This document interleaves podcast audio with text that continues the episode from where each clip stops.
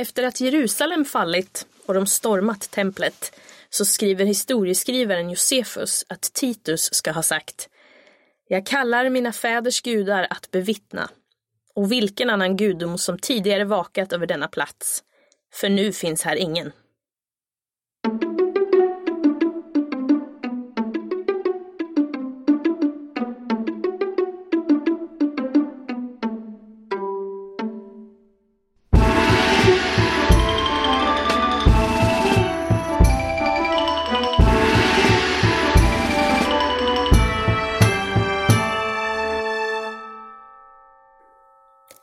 Och välkommen till Podius Castus, en podd om antiken. Och idag är det jag, Emily, som gör det i sällskap. Det första judisk-romerska kriget, 66-73 efter vår tideräkning, ibland kallat den stora judiska revolten, eller judiska kriget, var det första av 3 stora judiska uppror mot romarriket och tog plats i det romersk-kontrollerade Judeen. Det här kriget resulterade i förstörelse av judiska städer, fördrivning av folket och annektering av mark för romersk militär användning, liksom totalförstörelsen av det judiska templet och vad romarna ansåg var en utrotning av den judiska religionen och vinst över deras gud. Namnet Judea är en grekisk och romersk anpassning av namnet Juda. Och det omfattade ursprungligen territoriet för den israelitiska stammen med samma namn. Och senare av det gamla kungariket Juda. När romarna annekterar Judea i Mellanöstern på 60-talet före vår tideräkning, då har området till största del under hundratals år varit under andras kontroll. Assyrierna på 700- och 600-talen, perserna erövrar området på 500-talet före vår tideräkning. Och de behåller området fram till Alexander den Store kommer och erövrar på 300-talet före vår tideräkning. När Alexander dör så tillföll Judea Alexanders general Seleukos, som blev härförare över Babylonien och det som fanns kvar över det persiska riket. Och det blev Seleukideriket. Ungefär 110 före vår tideräkning, genom ett uppror lett av Judas Maccabeus, en judisk präst, så blev Judeen tillsammans med andra områden i Mellanöstern självständigt under den hasmoniska dynastin, och då hade de faktiskt erkännande och stöd från Rom. Efter interna strider så ber de Rom om hjälp att lösa sina problem. Och det leder till att Pompeius, som är Caesars vän och senare rival, reser dit på 60-talet före vår tideräkning. Han invaderar Judeen och belägrar Jerusalem. Sen straffar han judarna för att de inte gett upp fredligt genom att lösa upp det hasmoniska riket. De sätter den herodianska familjen att styra istället. Och ungefär 20 år senare, efter stora oroligheter i Rom, inklusive mordet på Caesar, så hamnar till slut de östra romerska provinserna i händerna på Marcus Antonius. Herodes, senare Herodes den store, får med hjälp av Marcus Antonius den romerska senatens godkännande att bli lydkung över Judeen. När Herodes dör, 4 före vår tideräkning, så blir det upplopp och uppror i hela Judeen. Freden återställs först efter att Varus, det syriska legatet, flyttar in med 3 legioner och brutalt undertrycker oroligheterna. Och enligt uppgift så korsfäster han cirka 2000 rebeller. Herodes, han lämnade ett testamente efter sig som delade riket mellan 3 av hans söner. Och Augustus, kejsaren i Rom, han bekräftar den här uppdelningen, men han ger var och en av de här 3 sönerna mindre titlar än kung. Så allting styrs mer eller mindre av romarna vid den här tiden. Och på 20-talet efter vår tideräkning, värt att nämnas, så är Pontius Pilatus prefekt i Judeen. De flesta kanske känner igen hans namn, eftersom i Bibeln så är han den som korsfäste Jesus. Historiska källor beskriver honom som respektlös och grym, och till slut är missnöjet så stort att han blir ersatt och skickas tillbaka till Rom. Herodes Agrippa, som är sonson till Herodes, han blir polare med Caligula för han är uppvuxen i Rom. När Caligula efter några år av bra styre blir lite galen och grym, så vill han dyrkas som en gud. Och han försöker tvinga judarna att göra detsamma, vilket också leder till oroligheter och uppror. Sen då 41 så mördas Caligula och hans kompis Agrippa hjälper till att göra Claudius till kejsare. Och Claudius i sin tur gör Agrippa till kung över flera territorier, inklusive Judeen. Men det blir inte så långvarigt för han dör sen 44. Sen har vi fler romerska prefekter.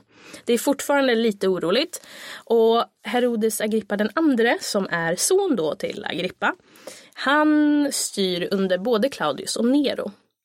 Och sen de två sista prefekterna innan revolten, de är kända för sin grymhet och sin girighet. Även om forskare är överens om att orsakerna till upproret är komplexa, så finns det faktiskt ingen enighet om vilka faktorer egentligen som bidrog till utbrottet. Det beror delvis på att vår huvudsakliga källa till allt det här, det är Josefus. Och hans skrifter är väldigt partiska och de är väldigt öppna för tolkningar. Men nu för tiden finns det faktiskt flera argument för att upproret inte var ett resultat av långvarig fiendeskap mellan judarna och romarna, utan istället ska ha utlösts av lokala förhållanden och vissa specifika händelser som inträffar i mitten på 60-talet efter vår tideräkning under kejsar Nero och hans guvernör Gessius Florus. Våren 66 så är det här området nästan en krutdunk faktiskt som är redo att sprängas. Det finns massa konflikter mellan judar och hedningar och en speciell konflikt rör en tillgång till en synagoga i Caesarea. Och där påstås det att en grek ska ha offrat fåglar framför synagogan för att håna judarna. Det leder såklart till slagsmål och romarna får lägga sig i. Judarna försöker då prata med Gessius Florus, men han är inte så förtjust i det så han arresterar dem istället. Han är även väldigt girig och ska ha stulit från templet i Jerusalem. Och då ska han ha blivit hånad av judar för sin girighet. Vilket leder till att han korsfäster högt uppsatta judar i Jerusalem. Vilket har varit en big no-no fram tills nu. I augusti-september 66 så har våld brutit ut i hela landet. Och det resulterar i massakrer och hemskheter på väldigt många platser. Kestius Gallus, som är en syrisk legat, han bestämmer sig för att marschera söderut från Antioquia med ungefär 30 000 soldater. Och Kestius skickar trupper för att undertrycka Galileen. Och för det mesta ger de upp fredligt där. Sen vandrar han vidare mot Jerusalem. Och han börjar sitt angrepp genom att bränna den norra förorten. Men trupperna de motas tillbaka när de attackerar Tempelberget. Och av oklara skäl då så beordrar Kestius sin armé att dra sig tillbaka till kusten. Men det blir förödande eftersom de romerska soldaterna blir förföljda av judarna och de kan inte omgruppera. Kestius kommer tillbaka till Antioquia med livhanken knappt och en bråkdel av armén. Han har förlorat ungefär 6 000 soldater, vilket är mer än en legion. Och han har förlorat mycket av utrustning och djur. Och den här striden, det är en av de mest förödmjukande nederlagen som den romerska armén någonsin har lidit.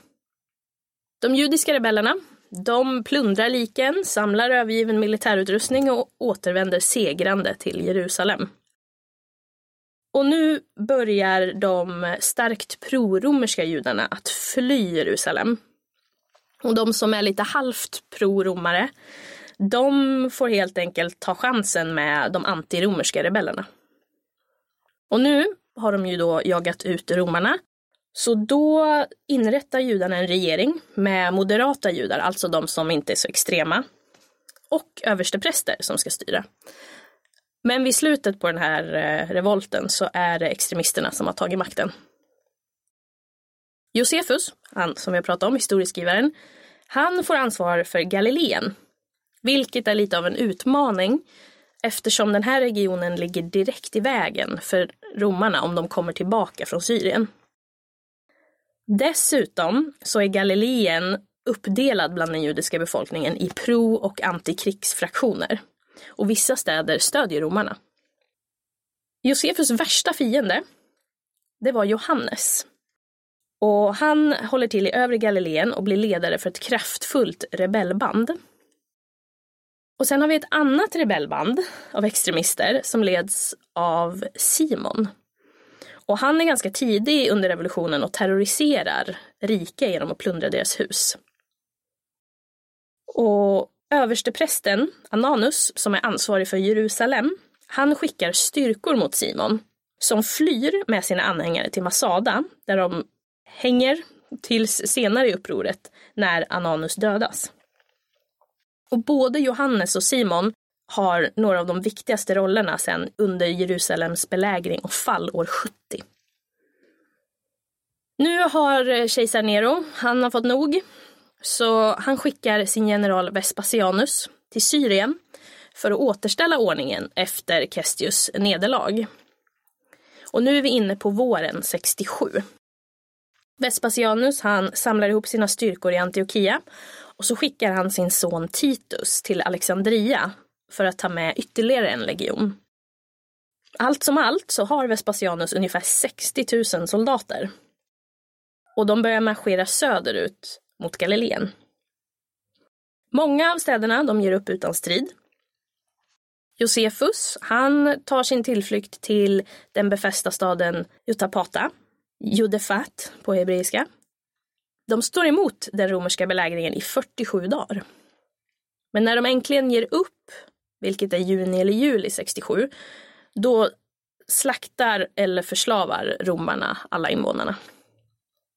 Josefus, han har gömt sig i en cistern med ungefär 40 kamrater. Han överlever och tas i förvar av Vespasianus. Han blir faktiskt kompis med Titus. Vespasianus, han etablerar permanenta militärbaser i Caesarea och Scythopolis, som också heter Betchean. De är båda hedniska städer och har ett milt vinterklimat. Nu riktar han sin uppmärksamhet mot nedre östra Galileen och Golan. Och han marscherar mot Tiberias som ger upp frivilligt. Och sen vänder han norrut längs stranden av Genesarets sjö till Tarirkei, som är Maria Magdalenas hemstad. Och båda de här städerna, de var under Agrippa den andres styre. Men de hade tagits över av rebeller. Tiberias gav som sagt upp. Men Tarirkei, de försvarar stan. Men de är såklart ingen match för romarna. Stadsborna försöker då fly genom att hoppa i fiskebåtar och flottar vid sjön. Men romarna förföljer dem och slaktar så många att Josefus skriver att vattnet var rött av blod och täckt med lik. Och att de här liken får ligga i solens några dagar och att det sen blir en fruktansvärd stank.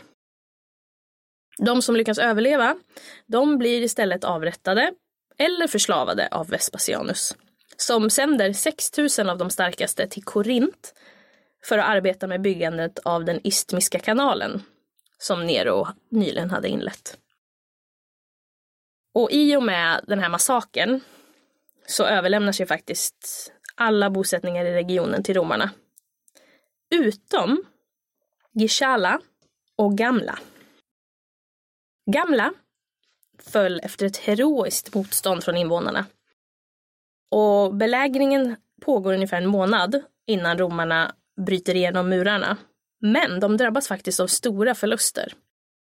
När romarna till slut lyckas komma in i staden så väljer faktiskt några av invånarna att ta sina egna liv genom att kasta sig över den branta sluttningen som staden byggts på. Kommer ni ihåg att jag sa att det var viktigt med milt vinterklimat? Det är för att krigsföring under antiken till stor del var säsongsbaserad. Och nu är vi faktiskt inne i november 67 och det börjar bli kallt. Då sätter Vespasianus trupperna i så kallad vinterhusering kan man säga i Caesarea och Skytopolis eller Betchean. Och då planerar man att återuppta kampanjen senare under våren. Vid den här tiden så var Jerusalem fullt med flyktingar som hade strömmat in i kölvattnet av den romerska underkastelsen av Galileen. Och bland dem så fanns det extremister då, som Johannes och hans anhängare. Och det skapade ju då ytterligare fraktioner som började slåss med varandra inne i staden. Och det är nu extremisterna tar över och eliminerar de här moderata judarna som ska ha styrt, tillsammans med alla som man misstänker hyser romerska sympatier. Enligt författaren Eusebius, som skriver på 4:e århundradet efter vår tideräkning, så har de tidiga kristna i Jerusalem redan övergett staden vid den här tiden. Och nu börjar det bli vår. Nu är vi 68. Och då återupptar Vespasianus kampanjen. Och planen är att isolera Jerusalem genom att erövra resten av landet. Han riktar uppmärksamheten mot kuststäderna och västra Judeen. Och en liten anekdot kanske man ska säga, så var det faktiskt vid den här tiden som Vespasianus fick en bunden judisk fånge kastad i Döda havet efter att han har fått veta att det är omöjligt att sjunka i vattnet. Med resten av landet erövrat så återvänder Vespasianus till Caesarea och han börjar förbereda inför belägringen av Jerusalem. Men då begår Nero självmord i Rom och det försenar ju allt. Vespasianus han väntar på order från nästa kejsare till att fortsätta. Men den här förseningen förlängs för situationen i Rom försämras. Det bryter ut ett inbördeskrig och vi har 4 kejsare i snabb följd under ett år som kallas fyrkejsaråret. Kommer du ihåg Simon, extremisten? Han har ju då härjat runt lite uppe i Masada där. Men nu börjar han också röra sig mot Jerusalem. Simon och hans anhängare, de slår läger utanför Jerusalems murar och dödar alla som lämnar staden. Så att de terroriserar helt enkelt befolkningen. Och inne i stan var det precis lika hemskt. För där har vi några olika rebellfraktioner, inklusive då Johannes och hans anhängare, som är precis lika elaka mot befolkningen som Simon. Till slut får folket nog och släpper in Simon i staden i hopp om då att de ska lösa den här konflikten. Det blir då tvärtom. Våldet eskalerar istället mellan de här grupperna och till slut så har vi i staden 3 stycken extremistiska fraktioner som leds av Johannes, Elazar och Simon. Och Simon har den största fraktionen.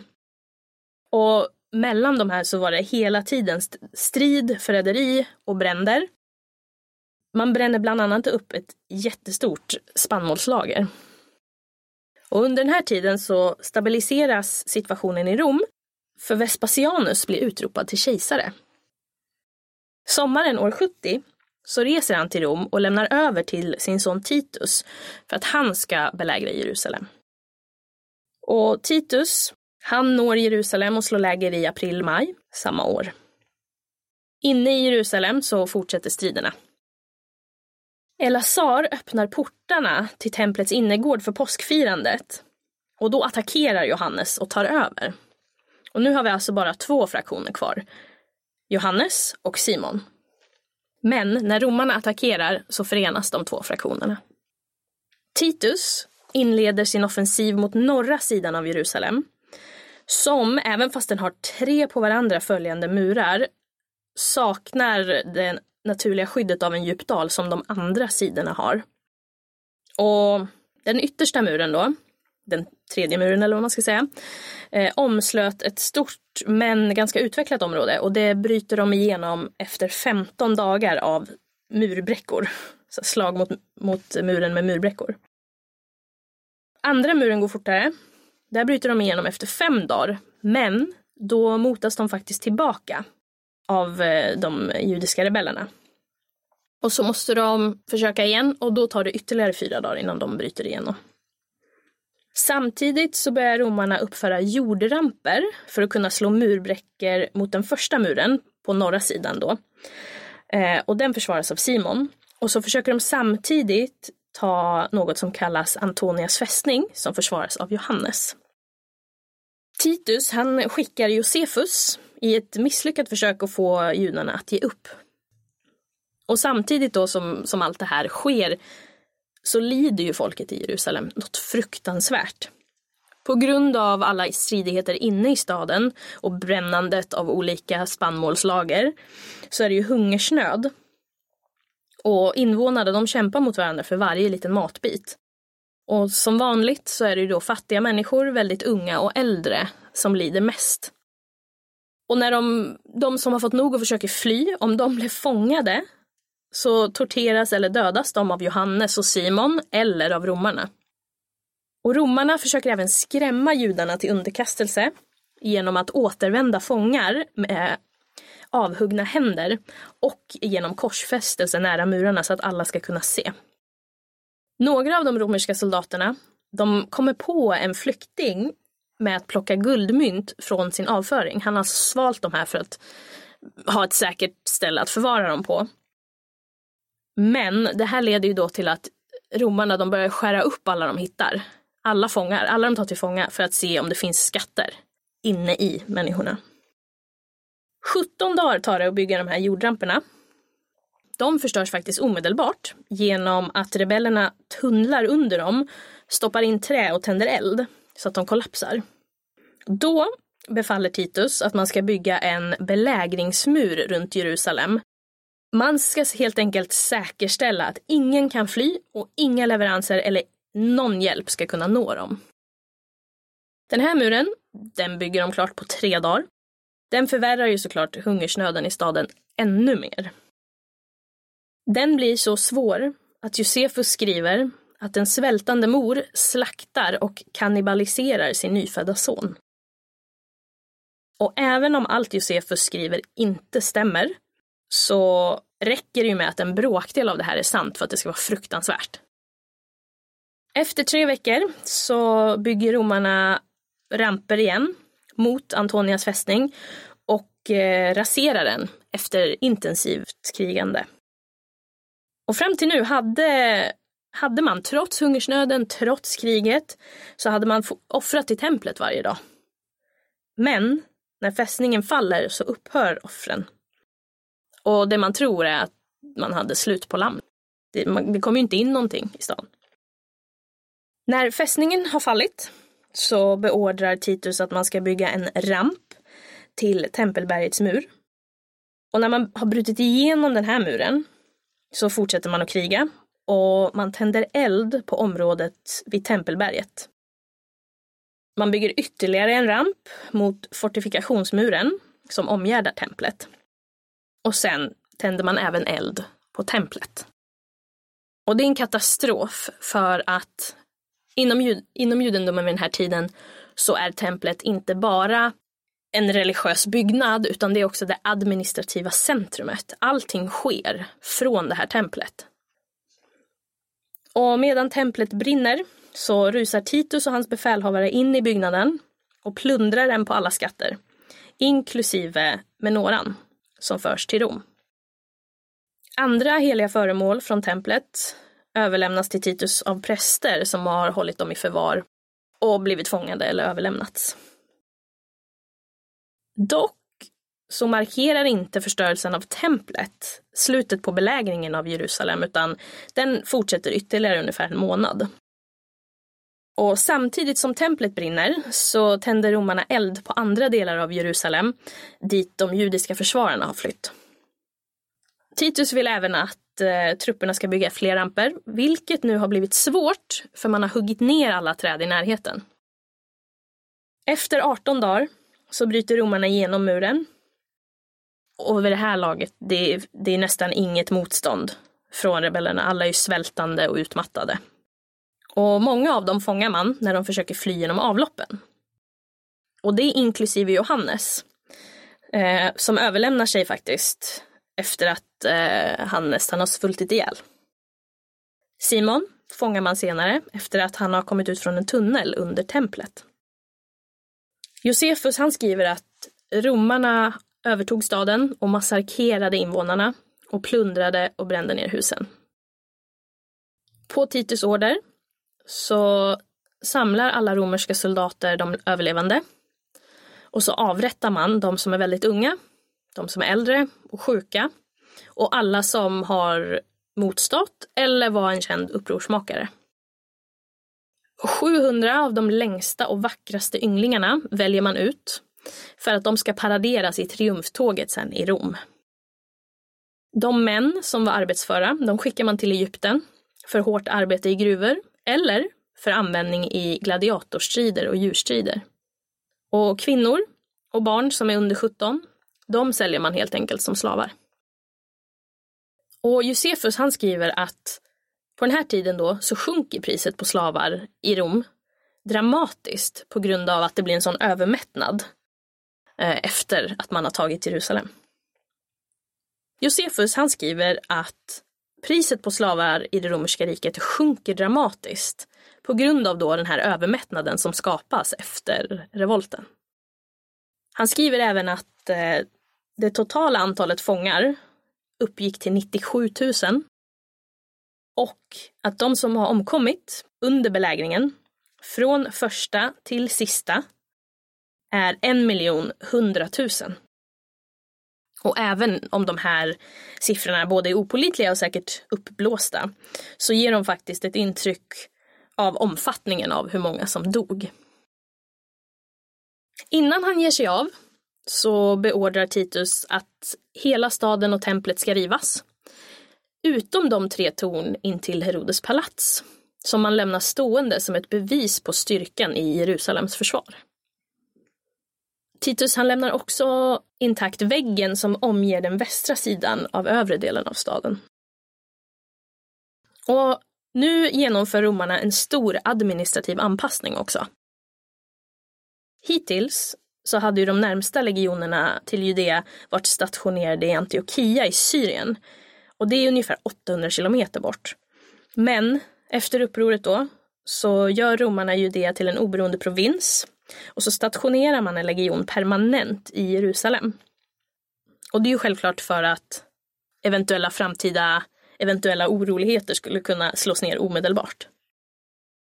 När Titus återvänder till Rom 71 så firar han och hans far och yngre bror Domitianus en gemensam triumf med en parad av fångar och skatter.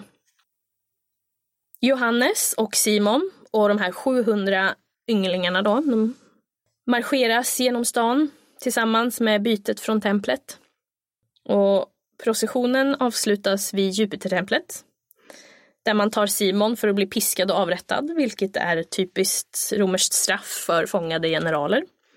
Johannes däremot, som bad om barmhärtighet efter att han överlämnade sig, han döms till livstidsfängelse.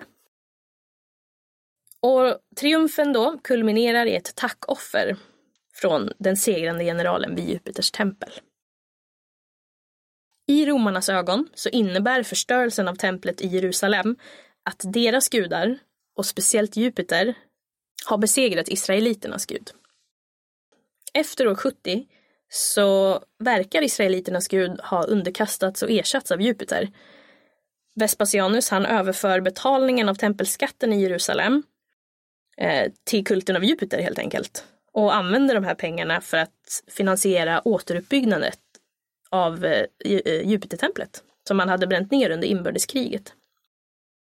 Vespasianus finansierar ett antal byggprojekt runt Rom med bytet från det judiska kriget. Och det kan man bland annat se på Colosseums dedikationsskrift. Det var Vespasianus som inledde bygget och Titus som slutförde det år 80. Som ett resultat av upproret så bryter man förbindelsen mellan judarna och Judén, hemlandet. Och förstörelsen av templet leder till en jättestor förändring inom judendomen. Eftersom vi har pratat om det här, allting utgick från templet. Både det administrativa och det religiösa. Och nu är templet borta.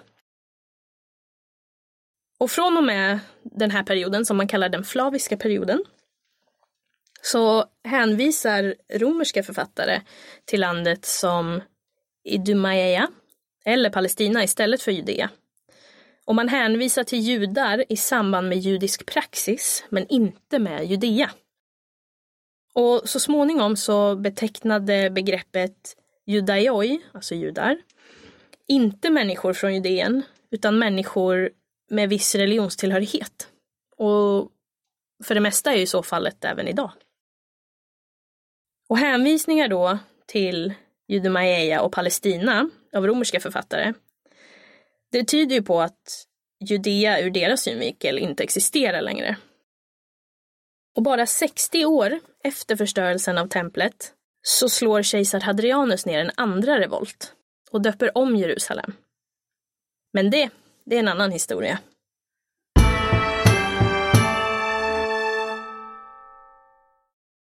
Tack för att du varit med och lyssnat.